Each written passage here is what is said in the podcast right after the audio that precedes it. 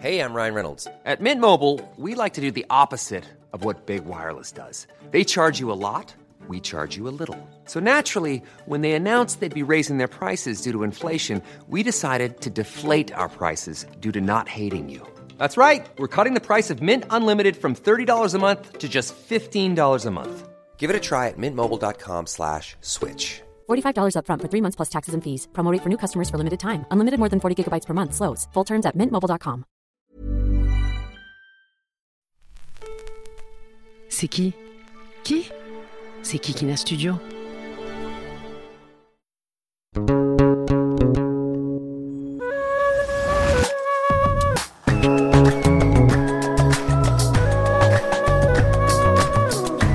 Bonsoir à toutes et à tous. Bienvenue à l'Institut du monde arabe dans cet épisode de Jeans Podcast saison 2. C'est le deuxième d'une série d'épisodes enregistrés en public à Lima. Je suis vraiment encore une fois très fier de pouvoir vous rassembler autour de sujets euh, aussi euh, peu discutés que les sujets qu'on va aborder ce soir.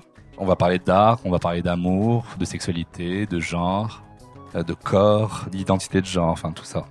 Et de féminisme. Alors, on va commencer déjà avec une longue introduction, comme j'aime les faire, déjà pour mettre en confiance tout le monde et savoir de quoi on parle ce soir. Je voulais parler, moi, donc, ce soir de l'art féministe et queer dans le monde arabe et ou musulman. Les nouvelles générations du monde arabe, euh, turcs, amazirs, perses, sud-asiatiques, africains, euh, et puis musulmans en général, se sont emparés de la question queer et de la question féministe pour entamer ce que moi j'aime appeler une révolution de l'amour. Et c'est pour ça aussi qu'on se retrouve euh, au sein de Lima aujourd'hui pour faire cette révolution. Habibi, Habibti, les révolutions de l'amour, c'est une exposition aussi qui se penche sur la manière dont la thématique queer se déploie dans la création contemporaine, qui est purement et simplement arabe. Bien sûr, Jeans Podcast, euh, et moi donc la voix derrière, je prends un malin plaisir à rassembler et visibiliser ces identités, ces talents euh, artistiques dans une seule et même plateforme. Et puis pour rappeler aussi que comme moi, il y a euh, d'autres personnes qui ont voulu visibiliser ces talents artistiques. Je pense notamment ce soir pour lui rendre un, petit hommage euh, au fondateur du magazine web Mike Ali, qui est le tout premier à avoir osé euh, en Jordanie de parler de ces sujets-là, qui s'appelle Khalid Abdelhadi, que j'ai interviewé aussi dans la saison 2 de Jeans. Et voilà, à qui je voulais rendre hommage notamment pour son courage, sa détermination et sa contribution au, au monde artistique pour avoir réussi, notamment aussi ce soir, le pari incroyable aux côtés d'Elodie Bouffard et de, et de Nada Majdoub d'être co-commissionnaire de cette exposition euh, inédite euh, à l'Institut du monde arabe. Je voulais vous parler aussi des dernières vagues de lutte féministe qui ont souvent été accompagnées des dernières vagues de lutte pour les droits des personnes queer. Main dans la main, chacune est venue démembrer le patriarcat de ses organes de pouvoir. Et au fur et à mesure, on voit que... Alors je vois aussi qu'il y a des personnes qui froncent les sourcils euh, quand je parle du mot queer. Le mot queer, juste très rapidement, c'est toutes les personnes qui se ne s'identifient pas au cadre dit cis hétéronormatif. Si vous froncez les sourcils encore, c'est qu'il faut que vous écoutiez Jeans. Alors, je, disais justement que de- depuis les années 60, le mot queer donc euh, était lancé aux personnes euh, dites différentes. Elles étaient homosexuelles, travesties, genre du spectacle, toutes les personnes qui déviaient de la norme. C'était une insulte. Ça vient même du germanique, ça veut dire qu'il n'est pas droit, donc not straight. Et en fait, euh, c'est une déviation qui est devenue moralement une déviance. Et la beauté du mot queer, c'est qu'aujourd'hui, elle a été reprise par les personnes queer. Elle est passée de l'insulte et de la déviance sexuelle à une fierté très flamboyante, que je dirais même euh, incandescente, vous le verrez ce soir. Et en fait, ce statu quo, il a été permis par le patriarcat, mais il a été renversé aussi par les personnes queer. Il a été renversé aussi par les personnes artistes. Si bien que parfois je me demande s'il n'y a pas une part de queerness chez chaque artiste et s'il n'y a pas une part d'artiste dans chaque personne queer à méditer. En fait, euh, souvent les artistes qui ont pris les devants pour proposer une vision du monde euh, qui est subversive, qui inverse les rapports de domination, en fait, ce sont des personnes qui sont des artistes et ce sont des personnes queer. Des dominations politiques, économiques, sociales, etc. Sauf que la sphère artistique est encore le théâtre d'une domination masculine blanche. La visibilité et la représentativité des minorités dans le milieu de l'art, vous en conviendrez, laisse encore à désirer. L'attribution des subventions aussi doit être euh, réformée afin que toutes les écritures, toutes les créations, y compris non blanches, puissent exister dans l'espace de l'art. Et ce n'est pas qu'une question cosmétique, c'est pas quelque chose qu'on arrange avec un petit budget à la fin. C'est pas qu'une question esthétique même, c'est une question institutionnelle. Dès que les artistes sont regroupés sous l'appellation issue de la diversité, c'est-à-dire nous, ils, elles et elles sont relégués à la périphérie de l'art. Si vous voulez un exemple, j'avais interrogé Faizagen, qui est une écrivaine brillante et qui était qualifiée par tous les journalistes en France lors de la sortie de son premier ouvrage Kif Kif euh, Demain, de François Sagan de la banlieue, comme si en fait sa langue n'était pas à la même hauteur et qu'il fallait François Sagan pour euh, dire que c'était du français. Malaise. Mais pas exactement le même malaise que nous a fait vivre l'actrice et réalisatrice Aïssa Maïga, je ne sais pas si vous vous en souvenez, lors de la cérémonie des Césars en 2020, parce que le malaise, le vrai, elle le dit aussi, c'est que les Noirs et les Arabes à l'écran, ils sont pas représentés, ou alors surreprésentés dans des rôles à caractère négatif. Le malaise, c'est les productions fabuleuses d'artistes queer, racisés, qu'on passe sous silence dans les médias de masse. Alors, il était temps de le mettre euh, sur le devant de la scène euh, à Lima lors de cette exposition euh, merveilleuse et aussi ici ce soir.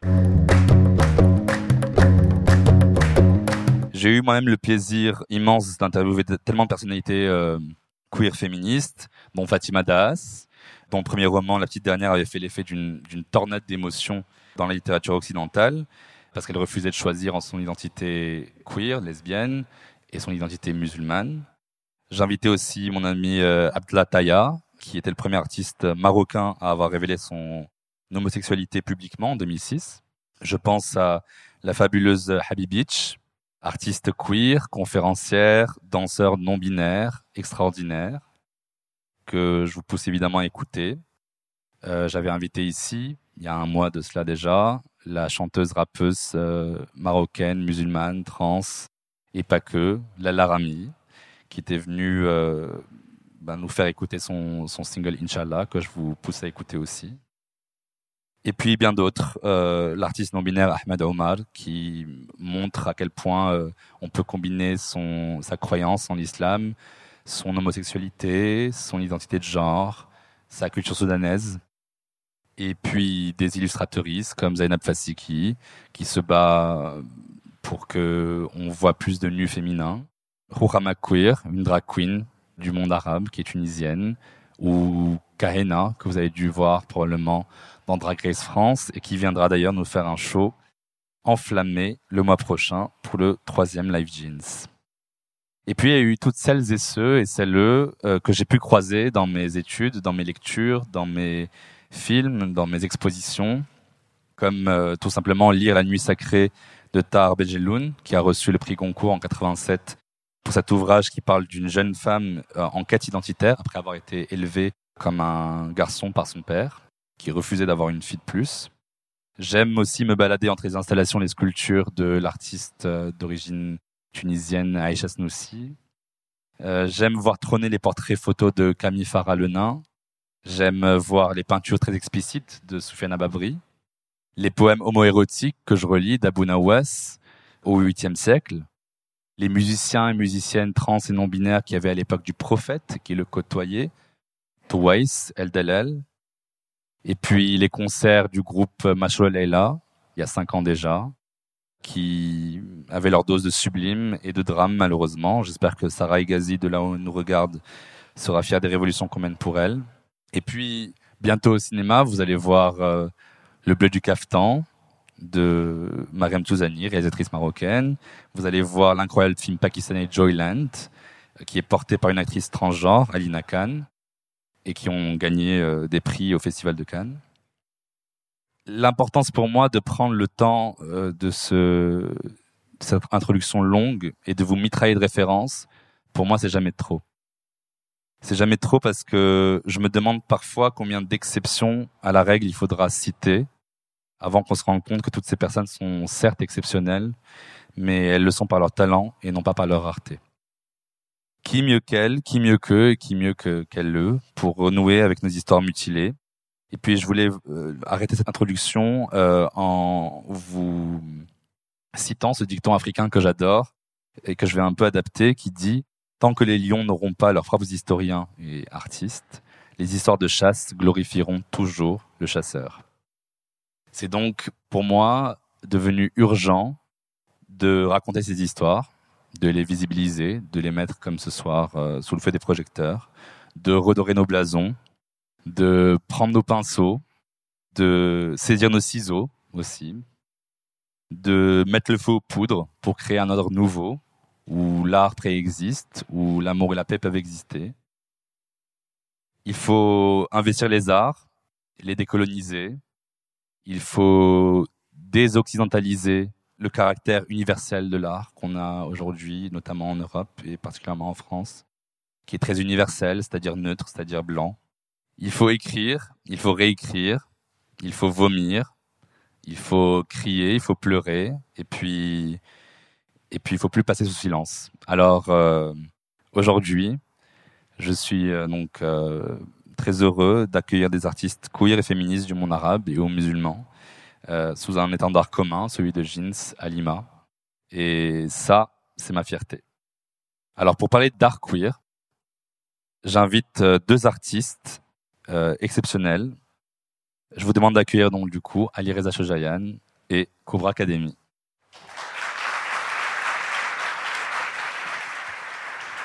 Sur scène arrivera aussi Harold qui sera l'interprète pour les deux artistes. Déjà pour vous présenter un peu les deux artistes, Ali Reza qui est à ma droite euh, est un peintre et activiste visuel iranien. Il est né à Téhéran en 1988. Il représente euh, des sujets nus ou partiellement nus dans des compositions très intimes, on va en parler. Euh, son travail combat les préjugés à l'encontre des populations LGBTQIA+, tout en créant un espace d'expression dédié aux identités masculines qui sont non hétéronormées. Euh, son travail il reflète aussi l'histoire queer de l'Asie euh, occidentale sous le prisme de son expérience personnelle, euh, puisque évidemment ce n'est pas un secret, la sexualité d'Ali Reza rendait impossible la poursuite de sa pratique en Iran, où la nudité tout simplement est déjà constamment censurée, et puis où l'orientation sexuelle non hétéro est instrumentalisée et réprimée par les autorités au pouvoir. En 2007, il s'installe à, Beyrouth, et en 2019, il obtient de euh, l'ambassade française au Liban une résidence artistique auprès de l'Académie des Beaux-Arts à Paris, où il vit et il travaille désormais. Koubra Academy est né en 89 en Afghanistan. C'est une artiste pluridisciplinaire qui vit à Paris aussi. Par sa pratique, euh, Koubra explore sa vie comme une réfugiée, comme une femme bien sûr. Elle a étudié les beaux-arts à l'université de Kaboul avant d'intégrer l'université de Lahore au Pakistan. Euh, à Lahore, elle a commencé à créer des performances euh, publiques. Son travail était une réponse à une société dominée par les hommes, dont la politique euh, patriarcale est assez extrême. Et après l'exécution de sa performance connue sous le nom de l'Armure en 2015, que je vous invite à regarder, qui dénonce le harcèlement de rue, elle a été forcée donc de fuir son pays d'origine elle est maintenant réfugiée en France. En 2016, elle a quand même été élevée au rang de chevalier de l'ordre des arts et des lettres en France. Voilà, donc c'est rien que ça, euh, deux perles artistiques pour nous ce soir. Cher Koubra, cher Ali Reza, merci d'avoir accepté mon invitation dans Jeans. Ma première question donc s'adresse à toi, Ali Reza. On va direct parler de ton art à toi. Euh, ma question, elle est probablement quelque chose que tu, as entendu plusieurs fois euh, auparavant, mais c'est la question des corps masculins qui chez toi est omniprésente. Dans des tableaux, on voit des hommes qui sont euh, placés dans des poses un peu lascives, euh, qui font refléter un peu une sexualité. Euh, c'est des corps vulnérables, qui sont pas surpuissants, etc. Et donc c'est un peu aux antipodes des codes de la, de la virilité habituelle. Et en plus de ça, tu as le, le don de mettre une composition dans, ton œuvre qui reflète des miniatures personnes. Alors pourquoi, du coup, c'était important pour toi de montrer ces hommes nus ou presque nus dans des positions de vulnérabilité? Tout d'abord, bonsoir à tout le monde. Merci pour être là. Ce corps masculin, il y a deux côtés pour moi qui est très important. Euh, la première idée, c'était peut-être pour donner une image différente de ce corps masculin euh, à société, parce que dans notre région, il y a une certaine forme de ce corps. On doit suivre cette forme, sinon on est malade.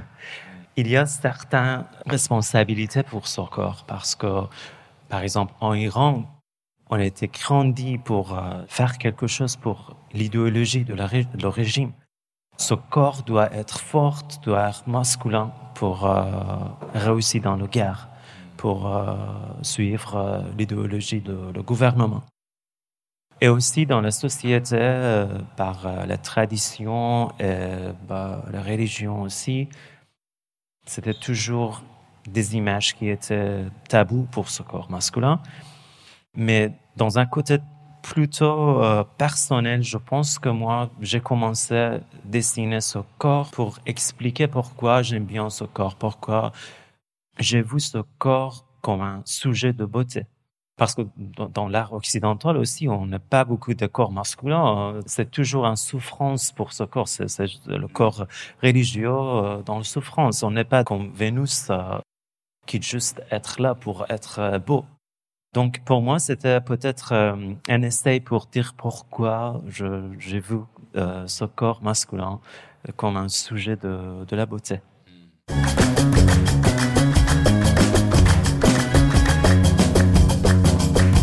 Et alors, euh, Koubra, toi, tu es alors une artiste brillante, c'est sûr. C'est incroyable à quel point tu as su te réapproprier aussi les représentations culturelles euh, et les images traditionnelles de, de l'Afghanistan afin de proposer une lecture plus contemporaine des corps et des, et des sexualités. La question, c'est pourquoi tu as choisi de mettre en lumière euh, ces sexualités, ces corps et ces figures aussi euh, féminines fortes dans ton œuvre, dans des paysages et des mythologies qui sont afghanes. Pourquoi c'était important pour toi de reprendre les mythologies afghanes? Je peux dire que je n'ai jamais choisi de dessiner un corps nu. Je dessine aujourd'hui, c'est évident que j'ai grand studio, j'ai de la chance. Ça, ça me permet de faire des dessins surdimensionnés, deux mètres, qui est incroyable pour moi. J'ai jamais euh, imaginé que je, vais faire. Avant de le faire, je n'ai même pas dessiné non plus, décidé non plus.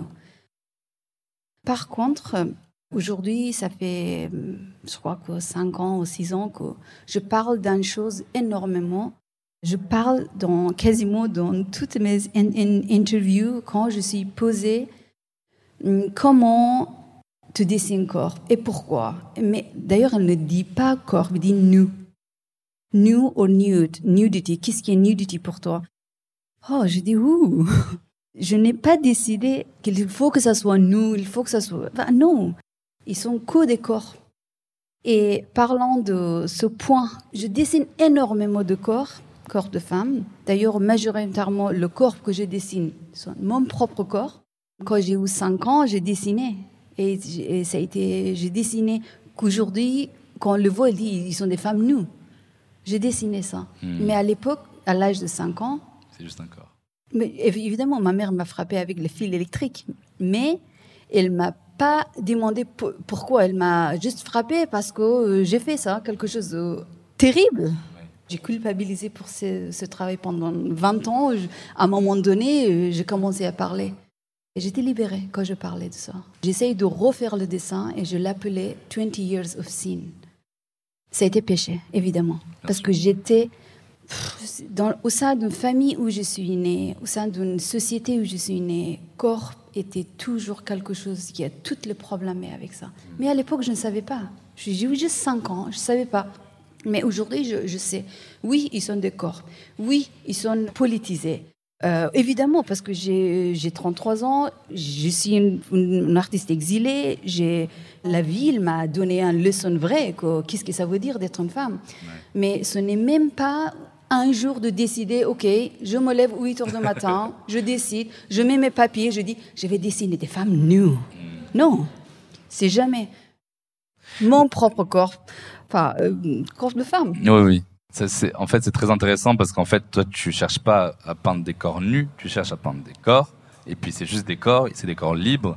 Tu normalises le fait que ce soit des corps. Nous, on les voit comme nus. Ça, c'est votre problème. C'est notre problème.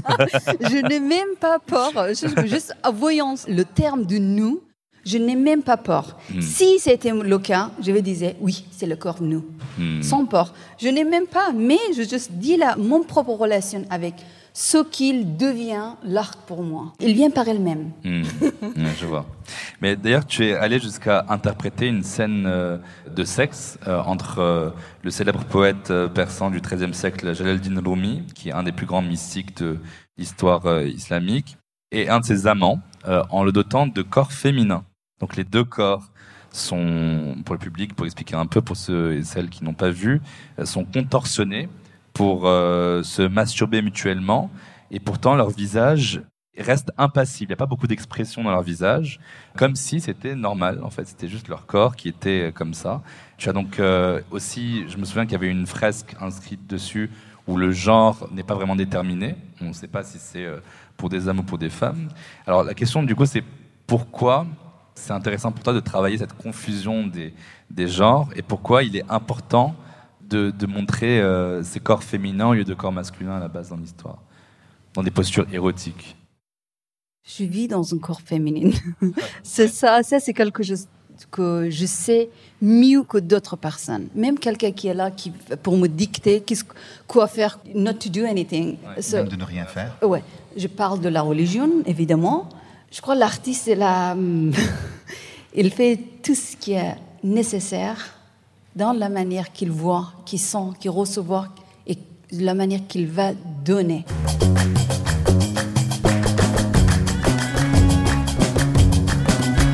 Et alors, euh, du coup, pour euh, passer aussi euh, à une question qui est plus, qui vous concerne tous les deux, hein, qui est plus générale, dont on avait déjà discuté auparavant, je voulais parler aussi de la notion d'exil, parce que c'est une notion qui incarne aussi beaucoup de courage, hein, euh, de, drame, mais aussi de courage. D'ailleurs, je crois que euh, Shuja'in, en, en tout cas en arabe, ça veut dire courageux, brave. Donc ça veut dire en farsi aussi, du coup. Voilà. Euh, donc tu portes bien ton nom. Est-ce que tu peux un peu nous en dire plus sur ton sur ton vécu entre ton ton héritage perse, ton escale au Liban, ta vie à Paris? Comment tu as réussi à à réunir ces trois endroits en toi Comment tu as réussi à faire le, mix des trois? En fait, être exilé n'est pas très simple. Euh, il y a beaucoup de choses euh, qui, qui en manquent, en fait. Euh, quand on part de notre maison, on ne va jamais avoir en maison, je pense. Donc, c'est un peu difficile. Juste, juste d'avoir le titre réfugié, c'est un titre euh, un peu lourd euh, sur euh, notre épaule, oui. Mais pour moi, m'a donné l'opportunité de, de, de, avec euh, des différentes euh, cultures. J'ai appris beaucoup de choses au Liban. C'est- la première fois que je me suis senti relié avec euh, la culture arabe parce qu'en en Iran, on était toujours forcé avec cette culture. En fait, la langue arabe, c'était forcé dans, dans l'école. et Culture, c'était juste représentateur de la religion. On était forcé, pour moi, j'étais trop difficile pour euh, aimer cette culture. Mais après, ouais, être au Liban m'a aidé pour... euh, Apprécier. euh, oui, d'accepter que c'est un- une belle culture et aussi Beyrouth, en fait, c'était la première fois que j'ai eu l'opportunité de vivre moi-même. Parce qu'en Iran, j'étais toujours censuré. La, la censure a commencé sur le lit. Quand je quitte mon chambre, je dois être quelqu'un d'autre. Et aussi en France, c'est difficile d'être euh, réfugié, mais aussi j'ai la sécurité euh, pour, pour faire des choses que peut-être va brûler tout le pont euh, entre moi et, et la maison, ma pays maternel. Mais avec cette opportunité, avec avoir cette sécurité ici, euh, peut-être je peux faire des choses pour changer la, la future, pour la prochaine génération. euh, pour euh, avoir le- l'espoir de ils sont pas de quitter son, son pays parce que moi tout simplement j'ai quitté mon pays et pour avoir l'opportunité d'être moi-même c'est pas quelque chose euh, étrange Logique, ouais. oui Oui. C'est illogique, bien sûr, et c'est. Voilà, bien sûr. Ça nie en fait euh, l'humanité de pouvoir juste euh, quitter un pays parce que juste euh, on est une personne et que c'était pas dans la norme. J'imagine que Koubra, toi aussi, tu as donc vécu l'exil d'une certaine manière en étant réfugié en France. Ça a dû comporter un lot d'obstacles et de doutes, bien sûr, mais j'aimerais mieux comprendre aussi Comment tu arrives à intégrer ce que je demandais aussi un peu tout à l'heure, c'est-à-dire euh, comment tu arrives à intégrer euh, l'Afghanistan dans ton art aujourd'hui, alors que tu es dans, tu es exilé? Est-ce que tu, est-ce que c'est quelque chose auquel tu penses euh, souvent? Est-ce que tu n'as plus envie d'y penser? Est-ce que c'est quelque chose que tu écartes de ton chemin artistique? Je viens d'un pays où je ne connais pas autrement mon pays. C'est collé avec la guerre. On n'est pas quelque chose. Dès qu'on nous avons, on profite le maximum. J'ai eu soif. Mon relation avec euh, dans lequel où je suis née, où j'ai grandi, même en créant l'art dans mon pays, ce n'est pas la même expérience qu'à l'ERESA. Moi, je ne peux pas imaginer si j'étais une femme lesbienne ou une femme euh, trans. euh, ma vie était beaucoup plus grave que celle d'être une femme cisgender, mais juste d'être féministe, qui est une femme terrible. Du coup, c'était un peu encore, moi je pensais que ça pouvait être beaucoup plus que ça. Quand on n'est pas beaucoup de choses dans notre vie, on, a, on arrive de faire, surtout dans la question de l'art, je parle, je ne parle pas de l'idée, c'est- c'est juste d'avoir la possibilité, des matériels, le moyen de faire l'art.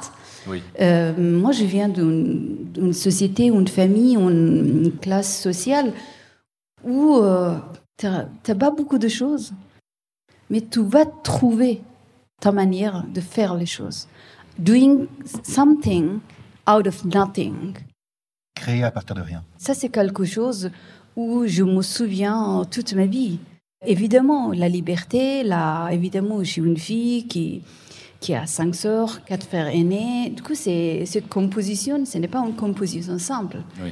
Parce que tu as toute la personne euh, enfin, qui va appliquer autant qu'il peut la culture patriarcale. Oui, Mais bien c'est, sûr. c'est, c'est un- c'est un- cette virilité, en fait, ça fait partie de cet honneur de, de, de, de frapper. Mais on trouve notre manière Hmm. de enfin, faire l'art, c'est ça en fait. Plus tu débloques, tu vas trouver une manière de Hmm. le faire. C'est c'est très bien dit.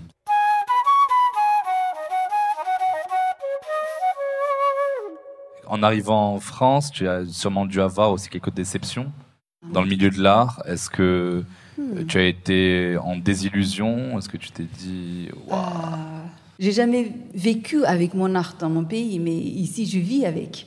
Ça, c'est quelque chose d'incroyable. Oui. Mais c'est déjà, ça, ça, ça ouvre beaucoup, beaucoup de possibilités pour toi de, de faire autant que tu veux. C'est autant que tu veux, ça va pas être jamais fini pour toi. C'est sans fin, la création, en effet. Par contre, oui, nous sommes humains à la fin. Oui. On peut arriver aussi de déception et tout, mais oui, mais parce que aussi je viens de la culture différente. There, there are certain moments that you come from somewhere else. You were practicing a totally another system or culture, but adopting a new one takes time. It not takes time, but also it gives you a lot of ex- different experiences in certain level that we call some of them, I mean, disappointment. But uh, Il y a toujours, on vient toujours de quelque part et d'arriver euh, ici, ça prend du temps de s'adapter de toute façon. Il faut de- le, le temps de s'adapter de toute façon est nécessaire.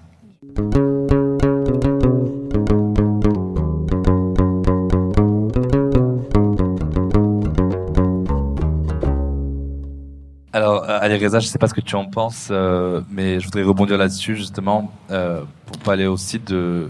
Moi, j'ai toujours l'impression que dans le milieu artistique euh, en France, il y a évidemment beaucoup de possibilités, beaucoup d'opportunités, mais qu'elles sont juste pas réparties de la même manière selon les personnes. Toi, tu as dû évidemment fuir un régime autoritaire euh, en Iran qui te permettait pas de d'exprimer complètement qui tu étais, mais je me demande si tu as dû lutter aussi ici en France avec les, cases dans lesquelles on te mettait systématiquement par rapport à des personnes qui, euh, elles, euh, auraient bénéficié d'un certain euh, privilège, voilà, parce que j'ai entendu parfois des gens dire ah oui c'est le peintre iranien gay.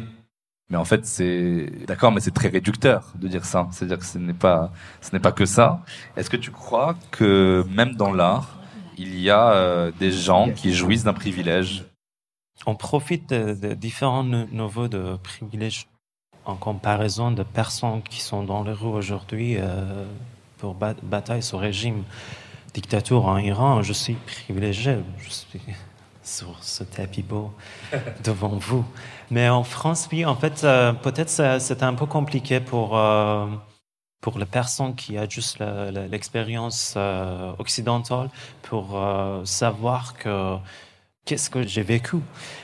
parce qu'aujourd'hui, je suis ici dans le même cas avec des artistes qui étaient nés à Paris, étudiaient à Paris, mais pour moi, non, c'était pas simple. Pour moi, la raison que j'utilise crayon de couleur, c'était parce que j'ai dû adopter avec quelque chose que ça suffit en fait pour, euh, pour un personne euh, exilé. Ce n'est pas cher, ce n'est pas lourd en fait. Il y a beaucoup de choses. Juste l'expérience de, de, changer de, pays chaque fois, il y a un choc culturel. Et aussi, quand je suis arrivé ici, je dois apprendre la langue étrangère de la quatrième langue. La quatrième langue est aussi euh, juste, juste pour avoir l'opportunité de parler, d'expliquer que qu'est-ce que je veux dire, parce que c'est pas juste moi quand je quand je suis arrivé à Paris, je me suis senti responsable de être de voix de personnes qui n'est pas voix en Iran, parce que j'ai vu beaucoup des histoires que personne n'a jamais entendu en fait. Donc je, me suis senti responsable de parler de tout ça. Donc je dois travailler euh, beaucoup plus que des autres juste pour avoir le, le, basique, pour, pour, pour avoir une opportunité de, parler, d'expliquer, qu'à la fin, c'est très cassé comme, euh, comme maintenant. C'est très honorable. Alors, Koubra, tu en as parlé un peu au début. J'ai une question pour toi en rapport avec ta mère.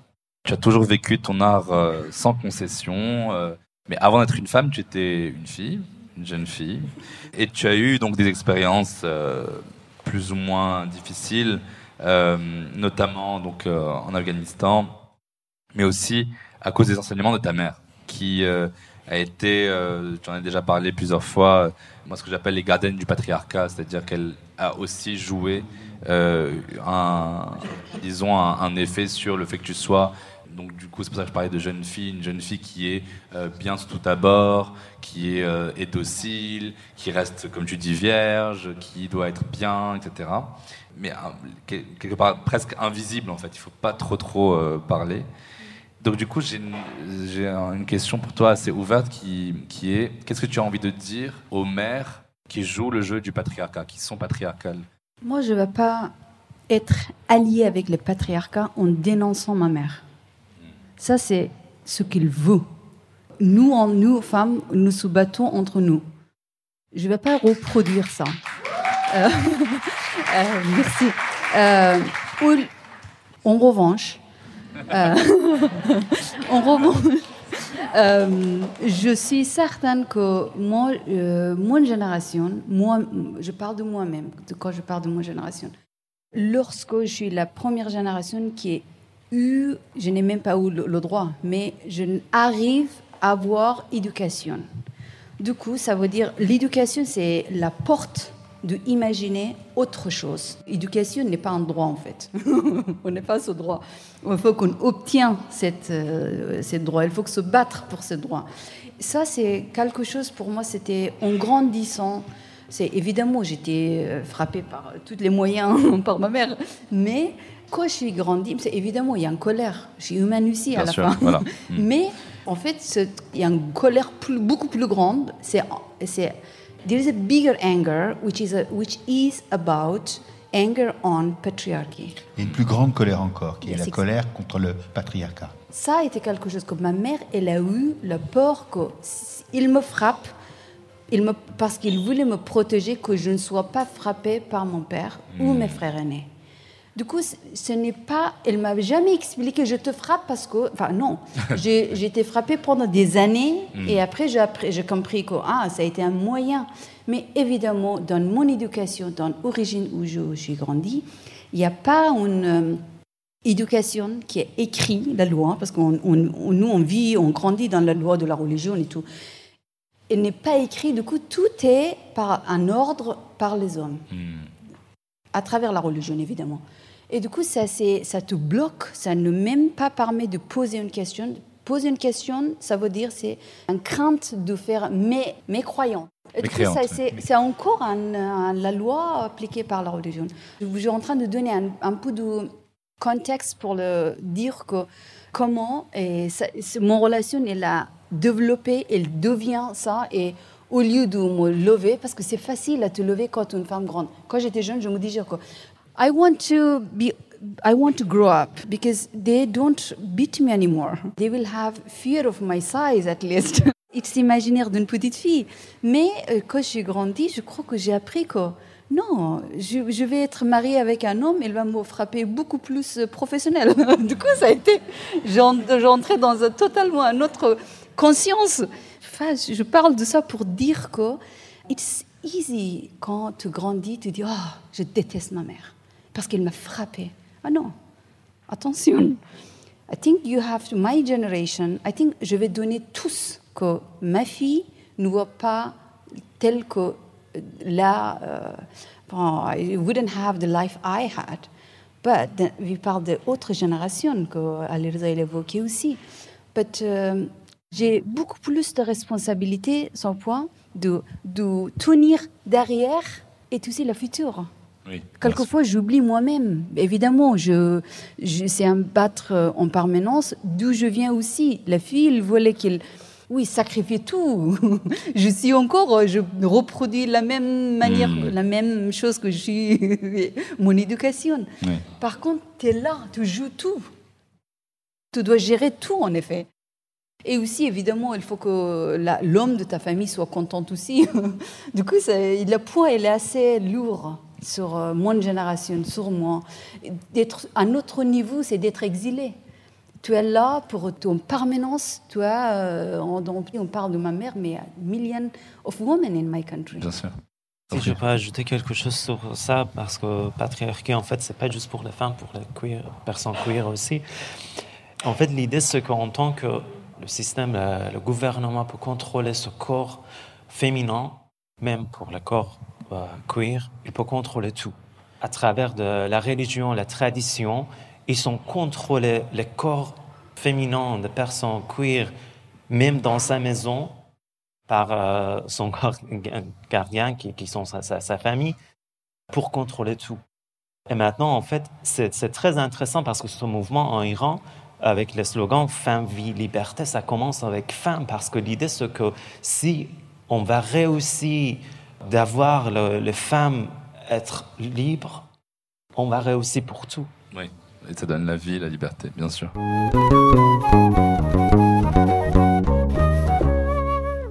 Alors, juste avant d'arriver à la fin de cette entrevue, euh, je voulais te parler aussi et visibiliser aussi l'existence d'œuvres dans l'Asie occidentale. Euh, c'est étonnant parce qu'il existe une grande quantité d'œuvres littéraires et de, recueils de poèmes perses qui montrent clairement l'existence de l'homosexualité. Euh, dans la poésie perse, il y a, de l'amour spirituel, il y a de l'amour religieux, mais il y a aussi de l'amour euh, purement érotique et sexuel, on l'entend. Vous avez des, poèmes amoureux qu'on appelle les razals, au Bustan, au Golestan, de Saadi, qui ont été interprétés largement comme des poèmes homoérotiques. Il y a des peintures séfévides du XVIIe siècle déjà, qui représentaient des rapports sexuels entre hommes, donc ça a toujours existé. Et pourtant, on le sait, euh, l'Iran fait partie des 12 pays au monde qui pénalisent euh, l'homosexualité de la peine de mort. Euh, et moi, ce qui m'avait choqué à l'époque, il. C'était en 2017, je crois, l'ex-président iranien Mahmoud Ahmadinejad qui avait déclaré dans une conférence à New York qu'il n'y avait aucun homosexuel en Iran. Qu'est-ce qui s'est passé selon toi En c'est- important, en fait, parce qu'il y a beaucoup de personnes qui m'ont questionné pourquoi vous utilisez ce- cette étiquette euh, queer. Parce que je dois être queer. Je viens d'une région que le président dire je n'existe pas. C'était toujours un essai pour euh, effacer notre identité. Donc, désolé si je mets ce, ce, ce autocollant ici, je suis queer et j'existe. Par rapport à l'histoire, en fait, c'est très intéressant, intéressant parce que, fait, la première fois qu'on va voir euh, le criminaliser la relation homosexuelle, c'est en Angleterre, c'est pas dans le pays euh, arabe ou musulman, c'est pas en Iran, c'est pas en Saoudi euh, que jusqu'à aujourd'hui on a toujours peine de mort pour la relation entre des hommes. En fait, c'était arrivé par, les pays occidentaux, dans, Oui. dans notre région. Et on a profité beaucoup dans le- notre littérature euh, parce qu'on n'est pas euh, de pronoms féminins ou masculins. En perse, on utilise ou le même mot pour euh, les deux. Donc, quand vous, vous lire un texte euh, en perse, vous pouvez imaginer que c'est un point pour, un, pour une femme ou pour un homme, pour une personne euh, non binaire. Donc, en fait, c'était très intéressant. Pour, pour nous, n'était pas, en fait, jamais en question.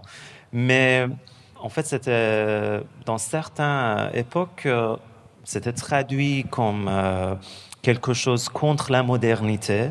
Donc, pour avoir son modernité, on doit accepter la règle occidentale. Par exemple, au Liban, c'était intéressant, euh, dans, un article euh, sur mon exposition, euh, le journaliste a, mentionné que des droits de, pour criminaliser des relations homosexuelles étaient arrivés par les lois françaises euh, au Liban, mais des des Français a quitté, mais les lois est toujours là. Voilà. Oui, pour rappel, le- les articles au Liban, 489 euh, du code pénal au Maroc, c'était pareil en Tunisie. Dès que la France est venue toucher le code pénal, ils, ont venu, ils sont venus réformer, même après l'indépendance, en 56, en 62, ils sont revenus réformer le code pénal pour euh, juste calmer les ardeurs des gens qui trouvaient trop sauvages parce que ben, du coup, euh, ils avaient des relations sexuelles entre hommes ou entre femmes, etc. Et donc, ils ont gardé ça là où il n'y avait pas ça dans le code pénal à la base. Donc, c'est le colon qui est venu instituer ça et qui est reparti et qui maintenant pointe du doigt ces pays-là pour dire que c'est euh, des sauvages tout autant qu'avant.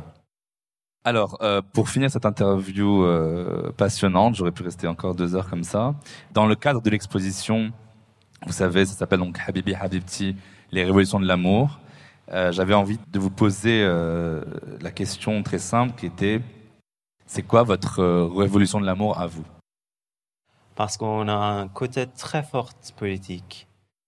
Il y a un regard pour, pour je sais pas, pour avoir une société qui va accepter nous comme personne queer. Il y a toujours un, un base qu'on va préparer pour dire qu'ils sont très amoureux, ils sont très gentils, ils sont très calmes. Hmm. Mais dans la réalité, pour nous, c'est pas juste la révolution, l'amour, c'est la une révolution très forte politique. C'est la chose qu'on a besoin parce qu'on ne peut pas changer le droit de, de, de, de peine de mort avec l'amour. On doit être politique, on doit faire quelque chose de plus politique et plus fort, en fait. Euh, Mm. c'est- c'est c'est mon avis. En fait, la révolution de l'amour, elle passe par une révolution tout court.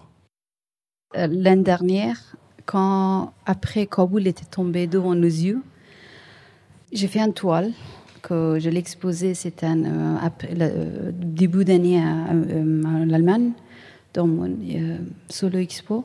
Cette toile, elle est grande, c'est par la gouache, c'est un, dessin. Le titre, c'est Scène du Parlement. Et ça, j'ai repris la, la scène du Parlement afghan. Les bancs ou les chaises, ils sont toutes dorées et cet espace, il est envahi par les femmes. Évidemment, le- les gens le voient, les femmes nous. Ils sont des corps de femmes. Euh, et, mais ils sont tous en train de faire l'amour entre eux. C'est une étape au-delà. This is this making love all together. Women with women, with another woman all together in that space, in that form, that composition. For me is that making love is something symbolic or I don't know, it's emblematic because it's it is after occupying that place which is prise par le groupe de terroristes. Du coup, you have to be there is there is a step after that that I have shown. Faire l'amour euh, ensemble pour ces femmes-là, entre ces femmes, dans ce lieu en particulier et dans cette composition, euh, c'est vraiment une symbolique. C'est vraiment un geste euh, emblématique pour moi. C'est montrer un après, un après l'occupation de ce lieu euh, par les terroristes. C'est montrer la possibilité d'un après. So, moi, je vois les ce qui me plaît, c'est d'imaginer au-delà, beaucoup plus. On ne peut pas être là, non, toujours aller plus loin. Oui. Plus loin, pour moi, c'est ça. Quand les femmes ils sont en train de faire la- faire l'amour entre eux. Ça représente beaucoup de choses, cette, cette scène. Cette scène, ça reprend beaucoup de choses. La sérénité, la, la paix, et aussi la nous entre nous. Pas mal. Hmm, pas mal.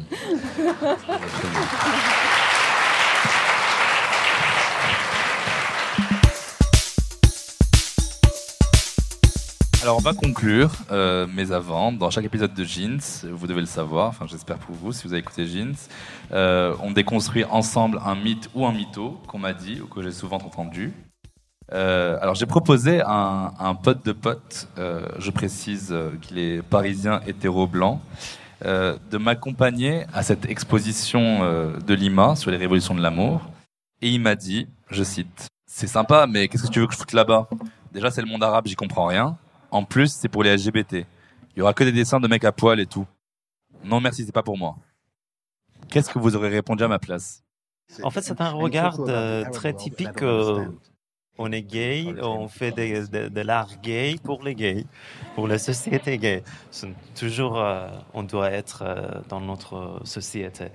Donc c'est pour ça, en fait, que, que on va voir qu'on a beaucoup de choses à faire ici en France aussi. C'est pas juste euh, dans notre région, c'est dans, dans, dans, tout le monde, euh, dans le monde entier, on a beaucoup de choses à faire.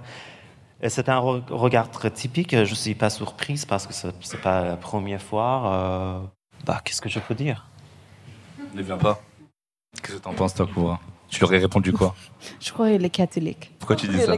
Et là, dans le pensée religieuse, je crois. C'est si religieux, si traditionnel. En fait, il y a beaucoup non, non, de personnes non, qui, tradition. qui n'est pas vraiment Non, mais cette tradition, il vient d'où?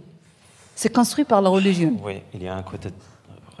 Tout à fait. Voilà, c'est ce qu'elle a dit. Qu'est-ce que tu aurais répondu à cette personne qui t'aurait dit Moi, je viens pas, euh, il y aura que des portraits de nus masculins, moi, je suis hétéro, j'ai rien à faire là-dedans. euh. Tant pis pour nous. Voilà, tant pis. Qu'ils ne viennent pas. Alors, on va boucler cette euh, fabuleuse rencontre avec ces deux artistes. Euh, donc, euh, merci, euh, merci euh, pour euh, cette, euh, ce merveilleux moment qu'on a passé ensemble. Euh, merci d'avoir répondu à mes questions. Merci. Merci à Merci à vous, merci.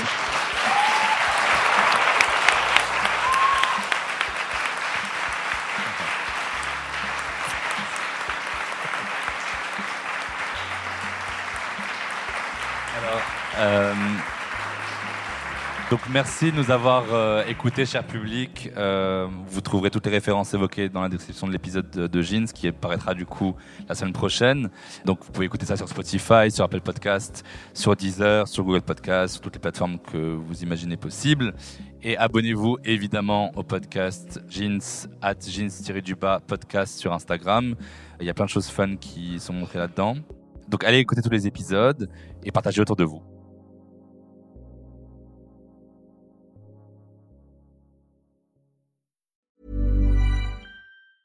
Planning for your next trip? Elevate your travel style with Quince. Quince has all the jet setting essentials you'll want for your next getaway, like European linen, premium luggage options, buttery soft Italian leather bags, and so much more. And is all priced at 50 to 80% less than similar brands. Plus, Quince only works with factories that use safe and ethical manufacturing practices. Pack your bags with high-quality essentials you'll be wearing for vacations to come with Quince. Go to quince.com slash pack for free shipping and 365-day returns.